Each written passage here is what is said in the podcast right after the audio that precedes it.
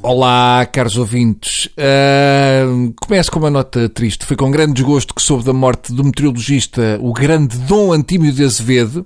Eu tenho que confessar que eu tenho saudades do tempo, do tempo do Antímio de Azevedo. O Antímio ainda é do tempo em que havia quatro estações. Portanto, estão a ver isto. Era um tempo onde perdíamos quatro minutos do nosso tempo só para ver o tempo. Ao menos agora o Deus grande e omnipotente já vai poder saber que tempo é que vai fazer amanhã. Eu espero que o grande Antímio seja cremado e que as cinzas sejam deitadas na faixa costeira ocidental ou sobre o anticiclone dos Açores para fazer parte do nosso tempo uma última vez. Vamos ter muitas saudades. Agora vamos lá animar como já devem saber, tal como naquele anúncio horrível da imobiliária, o ministro Macedo já era. O ministro da Administração Interna apareceu fugazmente nas televisões a anunciar a sua demissão.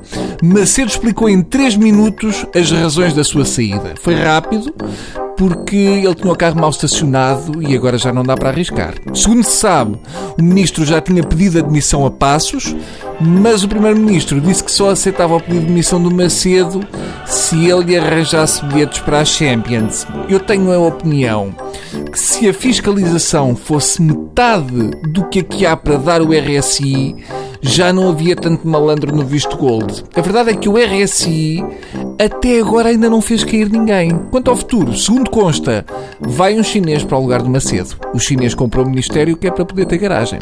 Por acaso eu acho que neste caso o melhor é o machete acumular.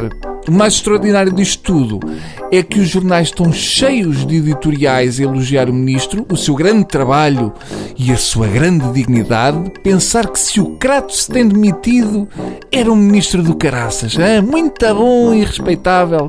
Portanto, vamos lá ver se a memória não me falha. O Macedo até já tinha arranjado um visto dourado para o chefe da polícia, que foi demitido na sequência das manifes de polícias na Assembleia e depois colocado em Paris a ganhar o triplo.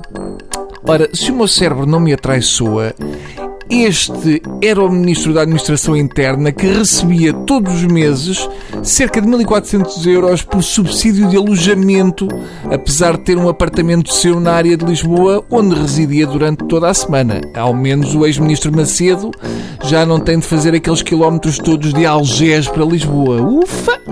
Que alívio! Entretanto, ficamos a saber que Marcos Mendes, o pequenito, também é sócio da empresa de consultadoria envolvida no caso Vistos Gold.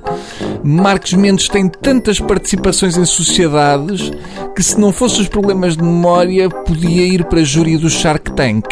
Marcos Mendes foi fundador da Tecnoforma, mas, segundo ele diz, não tinha nada a ver com isso. Agora é sócio da empresa envolvida no escândalo dos vistos Gold, mas não ia lá há meses e julgava que a empresa já estava desativada. Atenção, de recordar que são estes esquecimentos, desatenções e desconhecimento de factos que Marcos Mendes critica no BES. Portanto, vamos lá ver isso. Eu sou forçado a concluir que o Marcos Mendes é responsável por quase todo o mal do país. Ele não pode virar as costas às empresas de que é sócio, que elas começam logo a prevaricar. Uma coisa é certa, Marcos Mendes, para além de má memória, deve ser péssimo dançarino.